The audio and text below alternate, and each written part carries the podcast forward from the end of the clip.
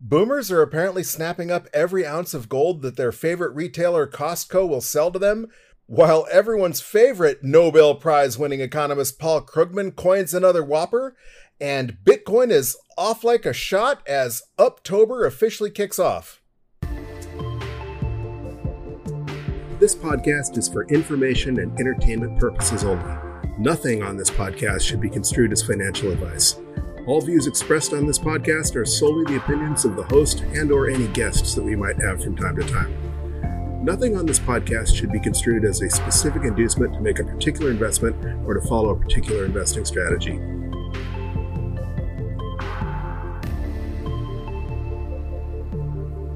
Hello, you sexy sat stackers, and welcome to the latest episode of the Bitcoin Bulletin Podcast. Today is Wednesday, October 4th, 2023, and that means two things. It is DCA Wednesday, and it is officially the first episode of Uptober.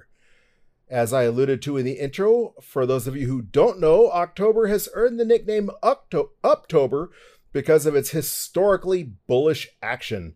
Obviously, the whole past performance is no guarantee of future results thing applies, and of course, history doesn't always repeat. But so far, only four days into October, and Bitcoin is already up 5.5% for the week. Once again, it is a major Bitcoin conference week, and it seems like the usual lull in podcast content is rearing its ugly head because, well, quite frankly, everybody but me is partying in Los Angeles. I will not be at Pacific Bitcoin and I'm not boycotting the conference. I would absolutely love to be at Pacific Bitcoin. But every time I contemplate going all the way out to Los Angeles, at least, I realize it's going to cost me a minimum of 10 million sats, probably more like 20 million sats to get there. And quite frankly, I don't have a big enough stack to justify that yet. If I have a couple thousand dollars to spend on going to Los Angeles to party with a bunch of plebs, uh, I would just rather put that into sats. I know there's an awful lot of you that feel the same way, and so hopefully, uh, this podcast will uh, will let you know that you're not alone, and will uh, maybe you know help you live vicariously. We can listen to the podcasts and the and and and watch the videos that come from that come from Santa Barbara or from Los Angeles, and uh, and while while we might wish that we were there, resting in the knowledge that we're going to have more sats and not fewer sats when this week is over, at least will make uh, at least makes up for it in my mind. At the time of this recording, we are sitting at a block height of 810,661, and that means we are just 29,339 blocks from El Salvador's very first halving. As you recall, you know, El Salvador adopted Bitcoin as legal currency two years ago, more than two years ago, but Bitcoin's halving occurs once every four years, which means the average Salvadoran has not yet witnessed the, well, they may have witnessed or they may have paid attention to the bull run, the epic four year halving bull run, but they haven't been Bitcoiners necessarily. Maybe, maybe those in, you know, El Zonte and Bitcoin Beach have, but the average Salvadoran has not been involved in Bitcoin for a full cycle yet. And other countries are watching. You know, when Bitcoin goes on its face melting post bull run tear, post having bull run, post bull run, post having bull run tear, and starts setting those new all time highs, you know, if history repeats or even rhymes, and we have no reason to believe that it won't, uh, other people in other countries are going to sit up and notice. They're already paying attention. You know, El Salvador El Salvador is under the microscope, not just by the NGOs, not just by the World Bank, you know, the World Economic Forum, and you know, fiat powerhouses like the United States and Europe. Uh, other countries are watching diligently, and don't be surprised when you see nation state FOMO uh, when El Salvador's experiment is vindicated, and I firmly believe it will be. Along those lines, there are only 1,495,862 Bitcoin left to be mined. And the longer the SEC, the longer Gary Gensler drags his feet and delays Spotcoin Bitcoin ETFs, the longer nation states drag their feet in adopting Bitcoin, the longer big Wall Street money stays out of Bitcoin, the better because the more of those 1.4, almost 1.5 million Satoshis Plebs are going to have the ability to snap up. After the halving, the supply of new Bitcoin coming to the market from commercial miners, of course, is going to be cut in half. And when Wall Street finally decides to fill their bags, that means there will be less Bitcoin for them, you know, to, to hoover up. Uh, that means they will have to pay you whatever price you are willing to sell them their Bitcoin when that time comes. And oh boy, you know, if you think you have FOMO bad, wait till you see that not just nation state FOMO, but Wall Street FOMO. I firmly believe that is coming. I'm not I've never been one of those this kind of this time is different guys. I firmly believe that the halving uh, until it is done having and you know in the year 2140 until there are no more halvings until the last bitcoin has been issued uh, I firmly believe that the dynamics of supply and demand uh, do not go away. Bitcoin does not exist in in, in in a quantum state. Bitcoin Bitcoin exists in our world, or at least as far as we perceive it. And the supply shock of cutting the available supply of Bitcoin uh, that is pouring onto the markets from the commercial miners, it gets cut in half every four years. And even though the half is smaller than the last half, half is still half. And, you know, some laws of physics, in this case, the law of supply and demand, which isn't really a law of physics, some laws just don't seem to ever be broken. Back to the vital statistics. As I mentioned, today is Wednesday, October 4th, 2023. We're still sitting at a block height of 810,611, and Bitcoin is up quite a bit since last week at a current US dollar price of $27,700. Again, that's up by more than 5.5% since last DCA Wednesday. And that means it will currently cost you 3,600 it will currently won't cost you.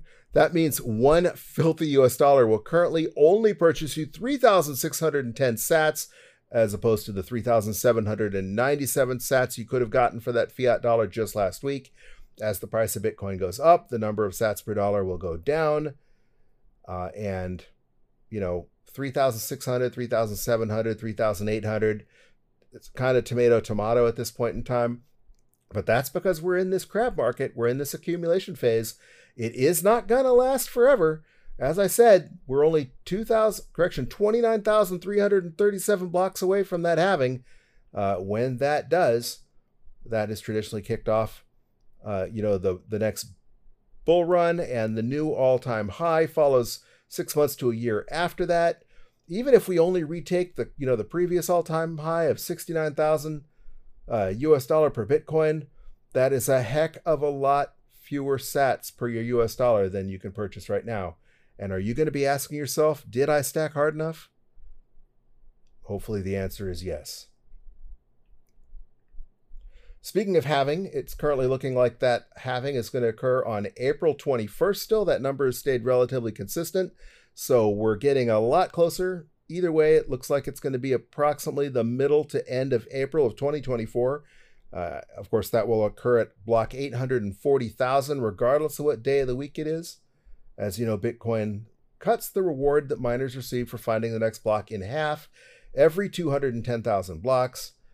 And uh, this time, that halving reward is going to drop from six and a quarter Bitcoin to less than three and a quarter Bitcoin, which is significant. I mean, three Bitcoin may not seem like a whole lot of money, but when those Bitcoin are worth 100,000, 200,000, or a million dollars, that is a significant you know, that's a significant chunk of change when you're talking every 10 minutes.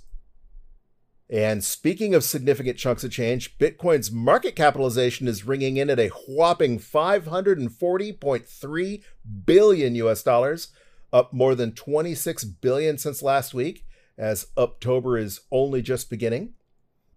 People like to call October up to October because historically it's been an up it's been an up month for Bitcoin, but when you do zoom out in the grand scheme of things, we are still in that crab market. Although at this point in time, you know, the, the trend usually starts to coast upwards ever so gently uh, until we get to that halving.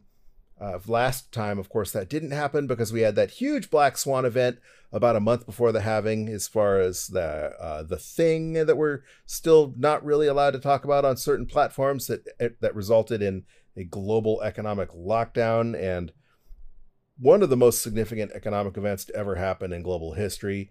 Maybe more short-lived than the Great Depression, but at least as at least as uh, at least as shocking, at least as dramatic in the short term Uh, certainly, as dramatic in the short term if you consider governments are able to tell everybody to just go home. That you know that you can't work. Sorry, you have to stay home. Sorry, your kids can't go to school. But I digress.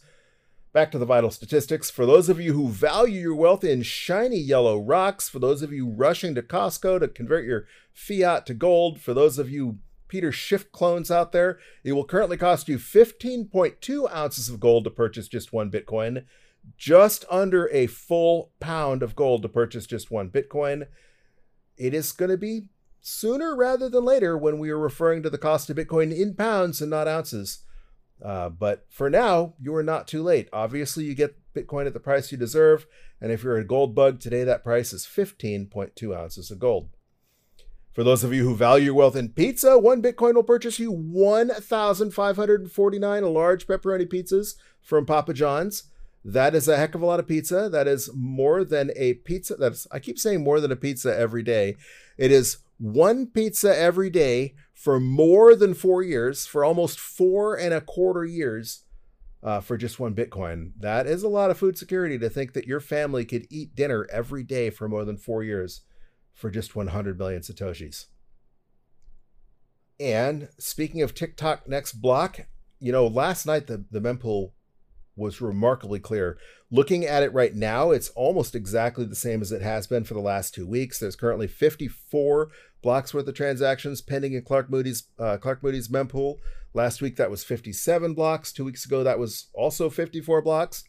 But late last night, the mempool was remarkably close to getting clear. I mean, it, there were still about 20 blocks worth of transactions pending, but they were clearing out. They were clearing out fast, and fees were dropping like a rock.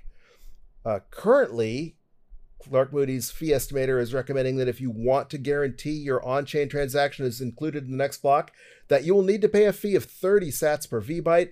That is almost the same as last week when he was recommending 31 sats per VByte. But the big change is last week, the minimum fee to even guarantee that your transaction will be mined within a week was 6 sats per VByte. And right now, uh, Clark Moody's dashboard is estimating that a 1 sat per VByte fee will be sufficient to guarantee your transaction is mined within a week.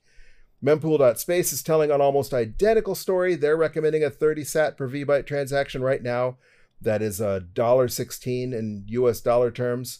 However, that's for a high priority transaction. Last night, 2 sat per VBytes uh, were what was their across their board recommendation for a high priority, a low priority, or no priority transaction. So things are moving in the right direction. It appears that the ordinals transcriptions, NFTs in general have just been falling off a cliff. Maybe we'll get into that more in a little bit. Obviously, this is a Bitcoin podcast, but you know things that bloat our mempool are pertinent to Bitcoin podcasts, even if they are S coins or uh, S coin projects. That transaction metric that you know I like to follow, Bitcoin's 24 hour on chain transaction rate, has continued to trend down. Last week, we were seeing a 4.03 transaction per second average. That was significantly lower than we'd seen in several months. And today, currently, right now, the 24 hour on chain transaction rate is down to 3.37 transactions per second. So that is still uh, trending. That is trending down. That is still trending towards the mempools will eventually clear. Uh, you know, obviously, with the spike in prices and the, the spike in Bitcoin value today, uh, you would expect a little bit more on-chain activity. Uh, it was a Wednesday as opposed to the you know an afternoon, no less, as opposed to the middle of the night. But you know, we do this podcast about the same time every Wednesday, and for the last three weeks in a row, at least, we've seen a significant downtrend in mempool bloat. Still a lot of transactions. 3.7 transactions per second used to be considered a healthy amount of on-chain activity before Taproot enabled the uh, the ordinals and transcriptions fiasco. But I digress. Speaking of on chain, since we last spoke, there was a difficulty adjustment. That was a small adjustment upwards. It looks like it got about 4% more difficult to mine the next block of Bitcoin. As you know, the Bitcoin algorithm adjusts the difficulty to mine the next transaction, the next block, every 2016 blocks with the goal of maintaining uh, a, a block issuance rate of one block every 10 minutes. Uh, so about 229 blocks ago that happened. We're 1,707 87 blocks away from the next difficulty adjustment. So that's that you know that's that's really really we're, we're just barely we've just barely begun the new difficulty epoch. Uh, so it's too soon to tell whether we're whether looking at another increase or another decrease. Uh, currently, it's looking like that's going to happen. Whatever happens, whether it goes up or down, on uh, two weeks from Tuesday on October 17th. And both sources I'm looking at right now are estimating an, an additional increase of 0.6 and 0.62% respectively. And that is because blocks are currently averaging 9 minutes and 54 seconds, so just a little bit faster than that 10 minute goal. Uh, and a full 10 seconds faster than before we had the difficulty adjustment when blocks were taking 10 minutes and 4 seconds. So if everything were to stay the same, it looks like they overshot with the difficulty adjustment. But again, it's too soon to tell. A lot of things can happen in the next two weeks. You know, more hash rate can come online. Uh, Bitmain is touting their next generation Antminer, which is going to be released in the first quarter of 2024, that apparently has a tenfold increase in in efficiency. You know, the we'll see it when we believe it, but either way, newer, more powerful, more profitable miners are going to be coming online that will increase the network security, increase the hash rate, and lead to additional difficulty increases. And in the long term, just like the price of Bitcoin is up and to the right, if you if you zoom out far enough, Bitcoin's network hash rate has been trending up and to the right consistently as well. Obviously, there have been bear markets in Bitcoin price, and there have been times when hash rate pulls back temporarily. Uh, but overall, hash rate continues to increase as more people get into mining, more companies get into mining, and as miners get more powerful you know, we kind of had a mining power plateau for a while. That Antminer S9, you know, it it was the, you know, the workhorse Bitcoin miner for several years. You know, then the uh, S19 and the S21s came out. The S19, I guess, kind of had some issues, uh, but now we have uh, another Antminer getting ready to roll out. And if it really is, you know, a a 10x in mining efficiency, uh, that will just be amazing because uh, that would do enough in and of itself to put that nail in the in the miner death spiral FUD because even though the reward is getting cut in half, miners are positioned to to be bringing on new equipment that is that is more profitable. If if if it's if the machines are just double the efficiency of the of the current machines that they're using, then then cutting the reward in half is a wash for them. And if they're more than double the efficiency, then miners become even more profitable despite the halving you know a lot of things go into into the dynamics and calculations that commercial miners make or even home miners i mean i know people out there running antminer s9s i know people out there running antminer s9s that are downrated so they draw less electricity and they're just using them as a hobby they're just using them as heaters in some cases there's people out there mining with blockstream jade wallets so there's a lot of reasons why people mine. Uh, every year as we get closer to the halving, the miner death spiral FUD starts to rear its head. I'm frankly surprised we haven't heard as much about it as we usually do, but we're still, you know, six months away from the halving, so we shall see. Real quick, I want to thank those of you listening to your favorite podcasting 2.0 apps such as Fountain. Uh, as you know, Podcasting 2.0 is a way that you can listen to podcasts and help support your favorite podcasts using the value for value model where you can tip your favorite podcasts either on a minute per minute basis or by sending a boost, which is where uh, you send a tip on the Lightning Network and and a, message as well. We do not have any of those to read this week, but thank you to those of us. Th- thank you to those of you who have been supporting the podcast. And speaking of those of you listening to the podcast, our geographic distribution of listeners remains unchanged again this week. Our top 10 countries remain as follows. Most of you, number one, are listening from the United States of America. So thank you to those of you listening from the United States. Number two remains Argentina. So muchas gracias, amigos in Argentina. Number three remains Germany. So danke schön, mein friends in Deutschland. Number four remains Luxembourg. Again, danke schön or morgen to those of you in Luxembourg. Number five remains Canada. So thank you to those of you listening in Canada. Number six remains Spain. Again, muchas gracias, amigos. Number seven remains Colombia. Once again, muchas gracias. Number eight remains Sweden. Thank you to those of you listening in Sweden. Number nine remains Singapore. Hello, and thank you to everyone in Singapore. And number 10 remains Venezuela. So once again, muchas gracias, amigos in Venezuela. And thank you to those of you, regardless of where you're listening to, if you're not in one of the top 10 most populous, pop, top 10 most popular countries uh, by ranking of our listenership, that doesn't make you any less or any more important. Uh, that those are just statistics. And uh, while they're fun to look at, I value each and every one of you, regardless of where you're listening. Uh, I can scroll down and see uh, the the other countries where people are listening from. For example, number eleven is Mexico, but uh, we pretty much have listeners in almost every country you can think of. So regardless of where you're listening, from the bottom of my heart, thank you so much for listening to the podcast. You are the reason I'm doing this. Uh, I would be growing my stack whether or not I had a podcast, whether or not I was doing a DCA Wednesday series. The reason I'm writing it down, the reason I'm hitting record, the reason I'm talking into a microphone uh, is because I want to not only help Orange Pill new people, but I want to help, particularly during the crab market, I want to help encourage encourage you to have that strong hand. Back in the day, eh, you know, Adam Meister, who I've referred to all the time, used to do his one Bitcoin show, and he did that show every day with a This Week in Bitcoin, you know, show on the weekends instead. Uh, and you know, sometimes he didn't have a whole lot to say other than you know keep that strong hand and keep that long term thinking. And, you know, we're just one day closer to the new all time high.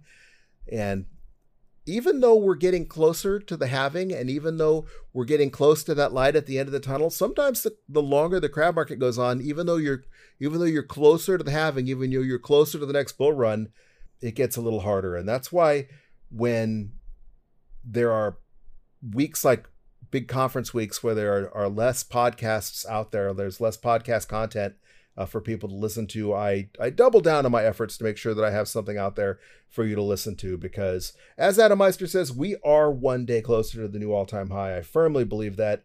As Andreas Antonopoulos used to say all the time, tick tack next block. Uh, we need more Adams and we need more Andreases out there, and I don't even come close to filling those shoes. Uh, but I do my best every day, at least, uh, to to to put out the best content I possibly can. Real quick, on to the news. This is going to seem a little dark. Most of the things I have to highlight might be negative depending on how you look at them, but I I want you to look at everything in a positive aspect because regardless of how bad the news might seem, in the long run all of these things are good for Bitcoin. You know, they, as they say, things are always darkest before the dawn. Uh, you cannot you cannot reap a reward without at least putting in that effort. Nothing comes for free. Um, but you're being lied to. And I, I, mentioned this in the, I mentioned, I alluded to this in the lead in where I mentioned that Paul Krugman coined another whopper last week when he tweeted long term transitory, claiming victory in his prognostication that inflation was simply tra- a transitory nuisance, that, you know, all this inflation was really nothing. It's, it's done, it's over with. Uh, when he said it was transitory, what he really meant was long term transitory, but ha ha, inflation's gone, and he was right. They are trying to sell the lie that the economy is robust. They're trying to sell the lie that inflation is coming down. And they're trying to sell the lie that a lower inflation print means that things are getting cheaper. They are trying to sell the lie that debt doesn't matter. Fiat is collapsing. Your money is worth less. The economy is in shambles. Rome is burning and Nero's fiddling. And Paul Krugman's coming out with whoppers like long term transitory. You know, we knew this was going to happen. This is one of the reasons why you're a Bitcoiner. You know that fiat eventually crumbles, that no global reserve currency lasts forever. And, you know, Bitcoin was created because of the previous financial crisis, the 2008 financial crisis. It's hard coded in the Genesis block. Uh, this is what Bitcoin is for. I've mentioned repeatedly that you know that there are three types of lies. It was Mark Twain that said there are three types of lies: lies, damn lies, and statistics. Uh, it's gotten so bad now. Every poll you every poll you look at, every poll they run says that in the United States and in most countries, trust in government is at an all-time low, and that number goes down surprisingly, shockingly, just when you thought you hit bottom every time they run a poll, fewer and fewer people trust government. And I believe we're at the point where the government knows they're lying. They know that you know they're lying and they just keep lying anyway because uh, because they can. The media will report whatever they say. They'll go to their cocktail parties and it will be business as usual for them because they don't care about you. They know that they're not in any danger of being thrown out of office. They know that there's not going to be a revolution in this country, at least not anytime soon. Uh, maybe one or two of them will lose their jobs, like we just saw Kevin McCarthy get removed from Speaker of the House the other day. But while they can lie about any number of official statistics, they cannot lie about your grocery bill, they cannot lie about your rent, or in this case, they can't lie about corporate profits. And one of the biggest, most stalwart companies in the world, the Walt Disney Company, that you know they've been steadily increasing their prices. They're, they've been charging more for their theme park admissions. They've been charging more for their streaming services. Uh, it seems like they were full speed ahead in in increasing prices everywhere they can, and they, you know, Jerome Powell hasn't pivot, but we have officially seen the Disney pivot with the headline Disney is discounting child tickets at U.S. parks as industry attendance lags. MSN is reporting the price cuts come as the U as the company's US-based theme parks have seen a slowdown in attendance and hotel room occupancy as consumers face higher costs due to inflation. The article goes on to say that uh, Disney is not the only company facing these issues. Universal's domestic parks, as well as regional players like Six Flags and SeaWorld, have reported lower attendance this year. When people are spending every penny they have just to buy groceries, just to put gas in their car, and just to pay their mortgage or their rent. They don't have the money to go to to, to Disney or Six Flags or SeaWorld. Obviously, um, it looks like the stock market is up. It looks like corporate earnings are up because these are lagging statistics. Everybody looks at the price to earning ratios of stocks, and I don't I don't care what Disney's price to earning ratio is. It's something obscene. Uh, it used to be back in the day a, a four to one price to earning ratio was considered healthy. Then a ten to one price to earning ratio was considered healthy. And now a 30 to 1 price to earnings ratio is fairly common and, and it gets even worse from there. But that price to earning ratio is based on earnings. When companies start losing money, their price to earning ratio goes to NA. And we're starting to see that with Disney. And it's not just the go woke, go broke thing. You know, there's been a lot of that, people wanting to boycott Disney for this, that, or the other reason. Other companies that they're boycotting because uh, of their ESG and woke stances they've been taking. Disney has seemed pretty much immune to that because uh, I, everybody's you know everybody everybody goes to Disney. It seems like wherever you are in the world, that's one of the things you notice when you go to Disney World or Disneyland is that the the the people at Disney World that day are truly an international uh, an international group. Uh, you hear almost every language you could think of being spoken at Disney when you go there you know the old uh the old line hey so and so you just won the super bowl. What are you going to do now? I'm going to disneyland. Was almost as american as baseball and apple pie. And so when disney theme park is lagging that shows you in an unequivocal way in a way that paul krugman and the new york times cannot lie and massage and say uh, is not happening. Because if people aren't buying tickets if people aren't going through the turnstiles if people aren't riding the rides uh, they can fudge the numbers all they want, but they can't fudge corporate profits. At least they can't with uh, with with without bailouts and without uh, you know almost free money, which we're not going to see anymore since interest rates are so high. At least we'll see a heck of a lot less of it. Along those lines, also as I mentioned, consumers get it and they are flocking to safe havens, making the headlines almost everywhere you looked earlier this week. Was Costco selling not only selling but selling out of gold bars? Have you ever been to a Costco? I have, in at least five different states, probably more like six different states. They're all the same, regardless of where you are, regardless of what Costco you walk into. The layout is the same and the clientele is the same. And the overwhelming majority of their customers are boomers. When you go into Costco, unless you're a boomer, almost everyone there is going to be older than you. And what do boomers flock to when the feces hits the oscillating air circulation device? They flock to gold. One day, perhaps very soon, that will be digital gold. But right now, boomers, dinosaurs, they still trust gold. And this this is the sort of evidence that regardless of what they're telling you on the media should be a gigantic red flag. When Costco starts selling gold bars and they can't keep them in stock, that is a major indicator that the people get it, that the people are flocking to safe havens. Obviously, boomers are usually the first to feel the pinch, or at least they're the first to worry about an incoming pinch because most of them, or many of them, are on fixed incomes. When you think of boomers, that term can apply to pretty much anybody with gray hair nowadays. But in general, it's referring to the baby boomer generation, and most of them are, retire- are retired now. They're on pensions or living off their, you know, their investments or Social Security. And if you're living on a fixed amount of money per month, if inflation is going through the roof, you know, if you have $2,000 a month for your budget and the cost of groceries per week goes up from 100 to 200, uh, that doesn't mean you're going to spend $2,400 this month. You don't have it. You only have your $2,000. So you need to make adjustments. And, and that is when people start worrying.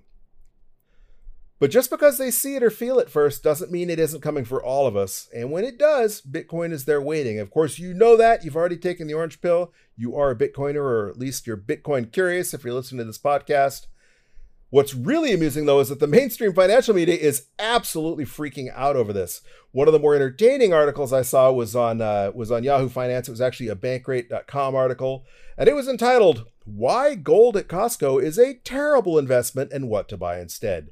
And the thesis of the article isn't that Costco is ripping you off. To the contrary, they talk about how everything at Costco is a good deal, that they don't they aren't going to scam you, that that you know it's a great buying experience in general. But what they do say is that while um, they well, first of all, they start off by disparaging the product. They say while much of the financial press is using the term bar to describe the gold, the word conjures images of Hollywood capers with brick-sized hunks of the shiny stuff Ingot might be the better term there here. For the price of nearly $2,000, you're buying all of one ounce of gold, fitting easily in your hand. So they first start by uh, by trying to tar and feather Costco Costco for selling. It's not really gold bars. These bars are only an ounce. Ha ha ha. That's almost nothing. It's pittance. It's not even worth your time. They're, you know, they're trying to frame the argument before they even get into their three reasons why buying gold is a bad idea. They continue. They and they give Costco their due here. They say, but despite the solid buying experience, gold is a bad investment for a variety of key reasons. Uh, I'm inter- interjecting here. I'm having a hard time arguing with them here because I think you should buy Bitcoin. I'm I'm not a gold bug. Uh, the only gold I have is is you know collectibles, jewelry, maybe an old coin that I got a long time ago, kind of thing. I do not invest in gold. I invest in Bitcoin. I think that Bitcoin is it's everything gold is and more. If gold was a good investment, Bitcoin is infinitely better. Uh, you know that's the way I feel if you're listening to this podcast, but I'm defending it because of the way the media is mocking it. Um, and you know, gold is a tried and true store of value. Uh, you know, if there weren't Bitcoin, if Bitcoin had not been discovered, if Bitcoin didn't exist, uh, maybe gold would be the way to go. I digress. Their article continues. Uh, I'll back up here. But despite the solid buying experience, gold is a bad investment for a variety of reasons. One, it can be impossible to get fair value. Two, gold has lackluster returns over time. And three, you have to keep gold safe. So now they're starting to sound a little bit, a little bit like a Bitcoiner. You know, I was talking about the uh, the podcast that Marty Bent did a couple of days ago where he had a, a, an old gold bug on, and the gold bug was trying to say that he could take his one ounce gold sovereign and anywhere in the world he can get a hotel room and a meal for it. And I said, "Bull shisa." That is not only that not only is that not true uh, it is the it is probably the worst deal in the world if you can pull it off because like the article points out it is impossible to get fair value. If you buy gold coins you're going to pay more than the fair market value of gold. And when you go sell that gold you're going to get less than the fair market for it. And if you're trying to barter that one ounce gold coin for a hotel room or for a hamburger you're going to have to find someone who accept it to accept it. And that means they're going to give you significantly less than it's worth to make it worth their time to buy that gold from you. Their point two gold has lackluster returns over time. That's kind of funny because gold bugs have never said you're going to get rich buying gold. At least the genuine, the ones that aren't disingenuous don't. You know, maybe Peter Schiff implies that you're going to 40x your investment, but most gold bugs tell you that gold has held its value over time. It doesn't really have a return. So that is gold's claim to fame. So two is kind of a moot point. Yeah, it has a lackluster return over time. That's not why the boomers are jumping into it. They're jumping into it because their their dollars are becoming worthless and they're hoping the gold will at least you know, at least keep them on par. At least at least it's like a bookmark. It'll hold their place in line for them. Three, you have to keep gold safe. Now, this goes to the heart of why we say Bitcoin is a better investment than gold because gold isn't very portable, it's not very divisible, and you do have to get it safe. Keep it safe. It is a lot easier for someone to break in your house when you're not here and find your safe or the gold in your sock drawer and walk away with it than it is to steal your Bitcoin. You know, they can stick a gun to your head and make you hand over your gold. Uh, that's a lot more difficult uh, with Bitcoin. Obviously, the five dollar wrench attack still applies to Bitcoin, but there are many reasons why gold is less uh, is less portable. You know, the the stories you hear time and time again about refugees fleeing across an international border and anything they have on them of value, whether it's paper currency, whether it's diamonds, whether it's gold. Sometimes even the clothes they're wearing are stolen from them by border guards and thieves along the way. Um, but the same thing applies to the U.S. currency. If you have hundred thousand dollars in your sock drawer and the burglar breaks into your house, it's gone just as fast as the gold is. So, um, those are three great arguments for why you should invest in Bitcoin instead of gold. They are not three great reasons why fiat is better than gold because you certainly aren't going to get your fair value for fiat because it depreciates even under the best of circumstances. The Federal Reserve's goal is for your dollar to get 2% less valuable every single year. As far as gold's lackluster returns over time, well, your fiat has had a negative return negative return always over time. It's lost 98% of its value since 1913 when the Federal Reserve was founded, and they intend it to continue to do so. And three, you have to keep your fiat safe. Your bank account gets hacked, money in your in your sock drawer or in your safe can get stolen. Those are arguments why you should be buying Bitcoin, not arguments why you shouldn't why you shouldn't be buying gold, or at least not arguments why you should be not buying gold and keeping your money in fiat.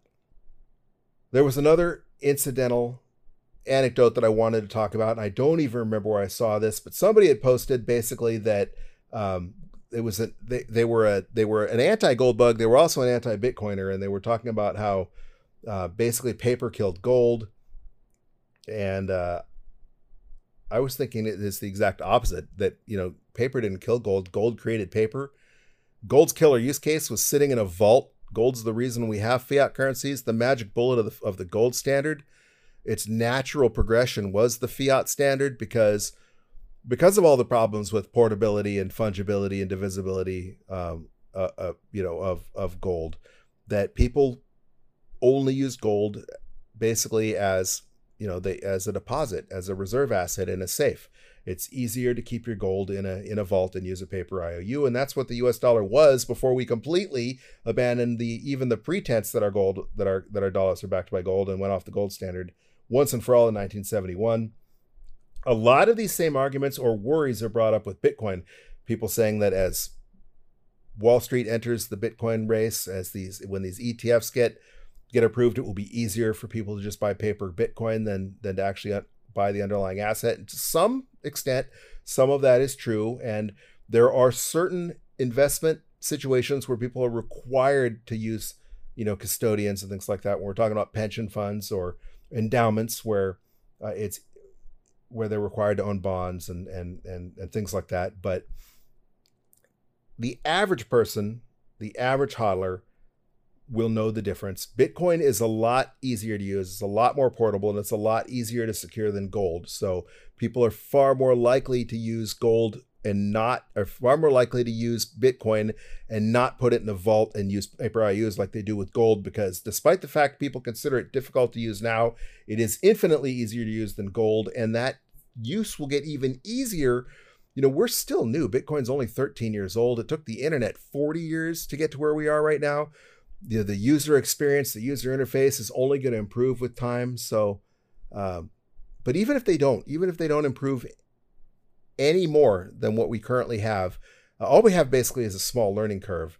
And that learning curve is going away. And it's not going away because the boomers are learning how to use Trezors or ledgers. It's going away because, as they say, uh, you know, one funeral at a time. Not to be not to be glum about it, but the kids that are born today are born into a world where they've never known a world where Bitcoin didn't exist. Kids are born with an iPad or an iPhone in their hand.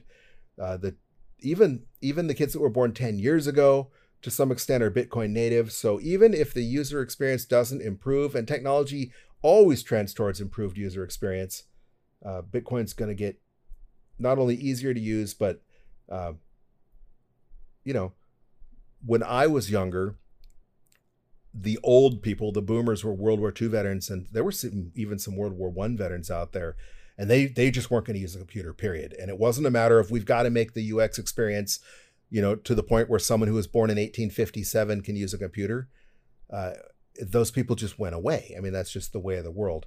Uh, to some extent, computers, yes, they got easier to use. You know, you carry a supercomputer around in your pocket now with your iPhone or your your Android device, but a, a large chunk of that is just that the future generations are going to be Bitcoin native. Speaking of digital and speaking of Bitcoin and speaking of fiat, you've probably seen or at least heard about the latest Elon Musk dust up on Twitter. And this wasn't a post he made, but rather a reply to a post where the post was, quote, What's a scam that's so normalized we don't even realize it's a scam anymore? And Elon Musk simply replied with two words, fiat currency. Uh, and that led to all kinds of headlines, such as the one in Forbes yesterday that says Musk declares the US dollar a scam amid fears of a $33 trillion US death spiral as the Bitcoin price soars. Uh, Elon Musk is a clown. He's smart enough that he should be a Bitcoiner. Maybe he is a Bitcoiner secretly, but I think above and beyond, above and above and beyond everything else, he's a billionaire and he's an egomaniac. Uh, and I have friends that are fairly wealthy, and to uh, to a single one of them, all of them are no coiners. And I've tried to orange pill them. Some of them are very close friends, and we talk about it all the time. And they still even mock me about Bitcoin. Uh, and the reason why is because they live a very good life. The US dollar has been very good to them. If you're sitting on a 110 foot yacht and you've got a private helicopter that dropped you off there and it's you know and, and it, it, can take you to any one of your vacation homes. You can purchase anything you want any meal you want. You can go to all the most expensive restaurants in the world all the hip uh, all the hip events. You go to whatever you think whatever your boat is whether it's you know the oscars or burning man. If if you could do any of the things you want to do and and and without a, even a second thought it's just snap your fingers and it happens. You have no reason to embrace bitcoin uh, Michael Saylor is a rare exception, and that is because he has gotten to the point where he has he has he he has envisioned his wealth as that giant ice cube, as he likes to describe it, and it and it's and it's melting. But I think Michael Saylor is a lot more humble than someone like Elon Musk. Elon Musk's defining personality is as the memer, as as is the clown, right? So I think he derives most of his value in life from from teasing people, uh, and so he's going to play with shitcoins. He's going to play with Dogecoin. Uh, he's going to tweak people, but he doesn't need Bitcoin. Uh, he will continue to not need Bitcoin until kind of like the movie Mandibles, when it all comes down, it all comes collapsing suddenly, uh, like the grandfather, great grandman, or whatever the character's name was in the Mandibles, getting evicted from his high class nursing home because his dollar's worthless. Uh, it's going to take something like that, I think, before Elon Musk sees sees the writing on the wall regardless of how smart he is. Because the other thing about really, really super intelligent people is they tend to think that they are the smartest person in the room, and usually they are.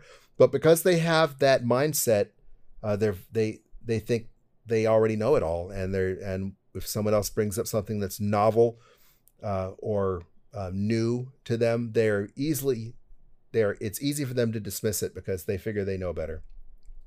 Speaking of scams, it looks like the Ether world out there is continuing to collapse. As they say, all S coins eventually trend to zero when compared to Bitcoin, and that is definitely true for Ethereum right now. Business Insider posted this headline just a couple hours ago.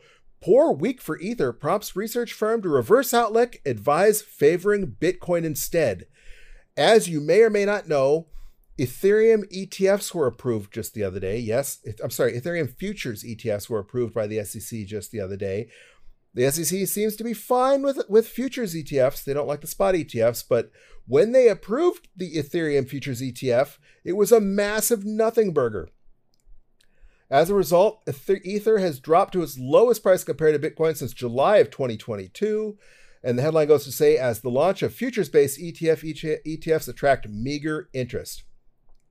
The article continues, Ether dropped to its lowest price compared to Bitcoin since July 2022, as the launch of I'm repeating myself a bit here, as the launch of futures based ETH ETFs attract meager interest from investors. Expecting Ether to continue underforming, K33 Research advised to rotate back into Bitcoin.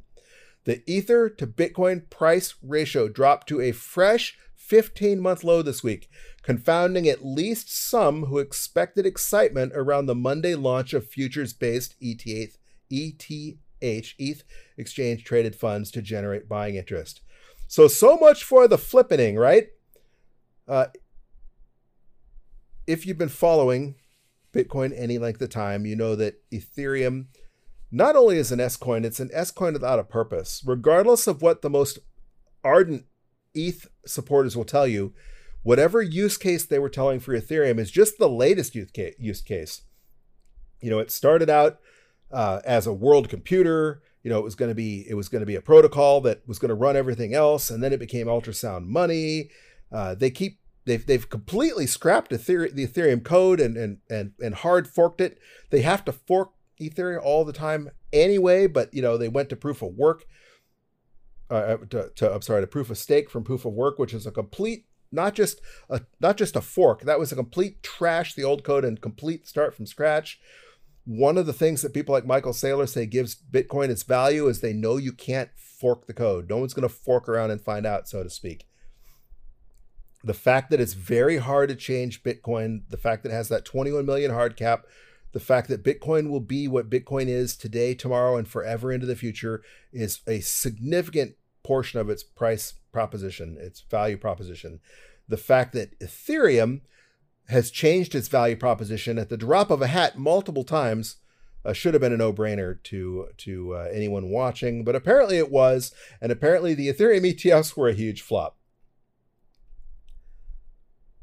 All right, so in my humble opinion, the silver lining to all of this came just yesterday with the ouster of U.S. House Speaker Kevin McCarthy, almost guaranteeing a government shutdown after their 45 day emergency spending extension expires next month. A lot of people are worried about a government shutdown. I spoke a little bit about this when the when the government shutdown looked like it was looming before they came up with this interim deal. The best thing Congress can do for the American public right now is just go away for a while. We have enough laws. It's time for a break. Every time we have a government shutdown, the media tells you the world is ending. And when we had the big shutdown under Obama, he had the National Park Service go put chain link fences around open spaces. What would just be a green patch of grass with no park rangers, no snack bars, nothing to maintain, they fenced it off. Say, oh, sorry, this is the federal government. We're closed. He even tried to tr- to close the freaking ocean. The ocean surrounding the Florida Keys is the uh, it's the national uh, it's the Florida Keys Marine uh, marine reserve. It's a it's a wildlife refuge. Basically, it's like a national park, underwater national park.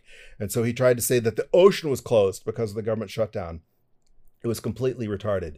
The whole purpose was to try and make it look painful for the average person. If you went to go to Yellowstone National Park to see Old Faithful, sorry, it's closed because the government's shut down. Now they're still going to keep spending money on you know uh, entitlements. Welfare checks still went out. Um, the military was still getting paid ultimately every federal government employee got paid. I know people that were working for the space center that had basically a couple week vacation and then when they finally passed the budget or the spending resolution because it seems like we don't have budgets anymore they got back pay. So basically it was like a paid vacation on overtime. But they try and make it seem like the world is ending uh, because you know they're trying to they're trying to leverage public opinion to get their way uh, the whole reason the government's going to shut down is because one side wants to spend a boatload more money and one side wants to cut spending. Uh, in fact, even this, the reason Kevin McCarthy lost his job was because even this 40 day emergency spending extension gave the side that wanted to keep spending, uh, it gave them everything they wanted. He dropped every one of his spending cut demands.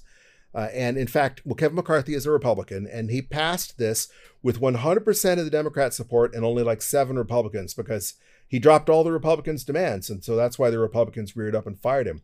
That is a big deal because that has never happened before in the history of the United States. It's only even been tried once before in 1910 when they tried to remove the speaker uh, and the vote failed and it didn't happen. Meanwhile, tick tock next block, Bitcoin continues to march on, and uh, we get one day closer to that next halving. I already spoke about how the, the mempool's cleared out. I'm scrolling through my notes here real quick. And last night, at about I don't know, it was late. I was having a hard time sleeping. There's a lot going on in my life right now uh, that has me very distracted.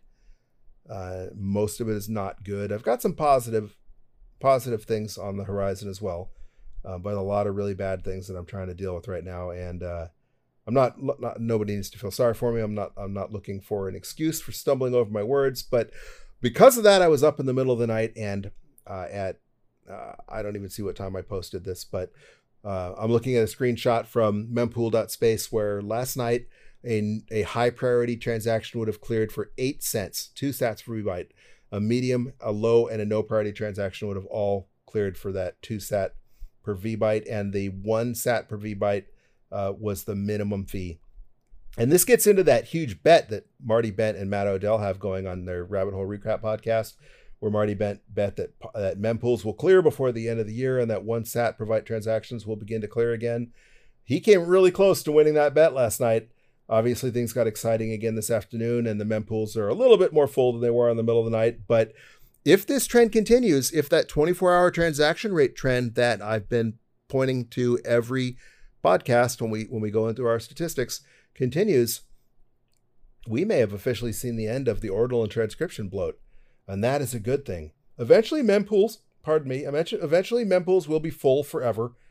Uh, they won't ever clear out again, and it will get more tra- more expensive uh, to conduct transactions on chain. But some of that will be that even if you can uh, do a transaction for one sat per byte fee, when one sat is worth one dollar because Bitcoin's worth a hundred million dollars a coin, you know, all of a sudden uh, those fees are very expensive uh, without the number of sats per vbyte having to increase to support the fee market. Just another reason why the miner death spiral FUD is just FUD. All right, I've I've yammered on for a really long time, and we haven't even gotten to why we're here. The reason we're here today is because, as I mentioned, today is Wednesday, and that means it is DCA Wednesday, and that means we need to grow our stack. What is DCA, you might ask? Well, DCA is short for dollar cost averaging. And dollar cost averaging is an investment strategy where you invest your money in equal portions at regular intervals, regardless of price. For example, this is going to be our 115th stack. We chose an equal portion of $20 because I wanted to show that even if you are hurting, even if you aren't wealthy, even if you can just scrounge up as little as $20 a month, or sorry, $20 a week, it's not too late for you to get into Bitcoin and that it can eventually make a difference. And we chose our regular interval as weekly because that seems to be the most common interval for interval for DCAing. Most people DCA when they get paid. So if you're you know, if your paycheck comes every two weeks, then maybe you DCA every two weeks. Some people DCA every day. Uh, that is one of those you do you things. But the important part is that you're consistent, that you invest your money in equal portions at regular intervals, regardless of price. You don't not buy because Bitcoin's expensive or you, you know, or because Bitcoin's cheap and you're waiting, waiting for it to become even cheaper. You just buy. As they say, time in the markets beats timing the markets every time it's tried. And since we've been doing this podcast, that has proved true. Again, we started stacking 115 Wednesdays ago on July 28th, 2021. So far, we've stacked 114 times. We've converted a total of $2,280 in dirty US fiat, including $51.30 in fees, into almost 8 million sats. We have a stack of seven. 7,919,109 sats. Again, if you're that person saying all I have is $20, is $20 a week not enough? Well, is $2,280 a significant amount of money to have as savings? Are 7.9 million sats a significant amount of sats for you? That's a decision you're going to have to make. I would argue that we've proven yes, even $20 a month is definitely worth your time. And we haven't even seen a new all-time high yet. You know, that 7 that 7.9 million sats is going to be worth a heck of a lot more than $2,200 one day in my humble opinion. By dollar cost averaging, we've accumulated that stack of sats at an average purchase price of $28,791.12. Had we YOLO'd in on July 28, 2021, Bitcoin was worth $39,716 at the time. So that would be our average purchase price. Our, our Bitcoin stash would be significantly underwater. And perhaps more importantly, we'd have more than 2 million fewer sats for the money that we've invested. So to this point, as of today, DCAing has definitely beat lump sum investing hands down uh, in the experiment that that we've run. You know, do your own research. Your results may vary, but if you had invested twenty dollars a week as we did every Wednesday uh, for the last 114 Wednesdays, uh, you'd be sitting pretty right now. To continue to grow that stack, I'm once again going to do so with the Cash App. I like the Cash App. They are not a sponsor of the show. They are not the cheapest as far as investing fees go. They charge two and a quarter percent to purchase Bitcoin. But when you're only buying $20, that's going to work out to 45 cents. And they're going to let me transfer that Bitcoin to my hardware wallet for free. So despite the fact we're paying a little more of a fee, we are going to make up for it in, in not having to pay mining fees to move that to our hardware wallets. So I have Cash App open. I already have $20 there because uh, I was uh, putting some limit orders in last night. So tapping Bitcoin, tapping buy, entering $20, press and confirm, and boom, we just purchased another 70,330 sats. Uh, we didn't get quite as many sats as last week. Uh, we purchased for more than a thousand US dollars per Bitcoin more. So we got about 4,000 fewer sats, but still that 7,000 uh, 330 sats is going to bring that stack up to 7 7,989,439 sats. We did not crack that 8 million sat mark, but you know, unless the price of Bitcoin goes through the roof between now and next Wednesday, next week our stack is going to push us over 8 million sats. Perhaps as importantly, this also lowered our average purchase price a tiny bit we're getting closer to our average purchase price, so it didn't go down as much, but we knocked our purchase price down, our average cost price, our average cost basis down by another $3.12. So our average purchase price is now 28,788 US dollars per Bitcoin, which will seem like peanuts one day when Bitcoin's 100,000 or 200,000 or a million or 10 million or even a billion. You know, heck, you know, there's people out there that have made crazier predictions. And when I first got involved in Bitcoin, if I had told you that Bitcoin was going to hit $20,000 this cycle, you would have said, no way, that is to the moon. If it ever does that, uh, that would just be amazing. Well, it did it. And then the next cycle, it hit 69,000. And if history repeats, we will set a new all time high uh, sometime six months to a year after next April. And perhaps as importantly, you know, I mentioned earlier that you know if we had YOLOed in, we'd only have uh, we'd only have about twelve hundred dollars of the Bitcoin. As it is, that 7.9 million Bitcoin will be worth $79,894.39 if Bitcoin ever hits that 1 million mark. And if you are the sort of person that says, I only have $20 and I don't think that's a lot, I would challenge you to say that having an extra $79,000 in your reserve assets and your savings would not be a significant amount of money. Even if Bitcoin only hits 100,000, that would be $7,989.43. And considering every report you read says the average American has less than $500 in their savings, and it's getting worse, that savings is being whittled away by inflation. Not only the not only the value of that $500, but people are having to tap their inflation just to pay their grocery bill. Uh, having an extra $7,989 uh, would be significant to me. Again, that's a decision you have to make. Before we go, I want to reach out to you and ask you to follow us on Twitter. Our podcast Twitter handle is at BTC Bulletin Pod. Again, that's at BTC Bulletin Pod.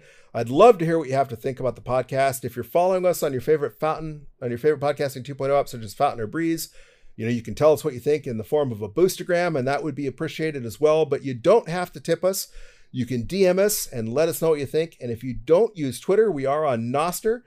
Our Nostr NPub is in the show notes. It's also on our Twitter page. And if you don't use Twitter or Nostr, you can tell me what you think by sending me an email. And that email address is bitcoinbulletin at protonmail.com. Again, that's bitcoinbulletin at protonmail.com. I was going to say, hopefully, you're having fun in Los Angeles and the, the festivities are kicking off for Pacific Bitcoin. But then again, hopefully, you're not in Los Angeles and you're stacking sats instead of spending that money. That choice is yours. You do you. Uh, I'm here, I'm stacking, and I'm going to continue to stack this Wednesday and every Wednesday on our DCA Wednesday episodes uh, as we grow that stack till Bitcoin either goes to the moon, no one will sell us any more Bitcoin, or, you know, we're all sitting around in our citadels, uh, swapping stories and reminiscing. Either way, until that time, keep on stacking those sats, you sexy sat stackers.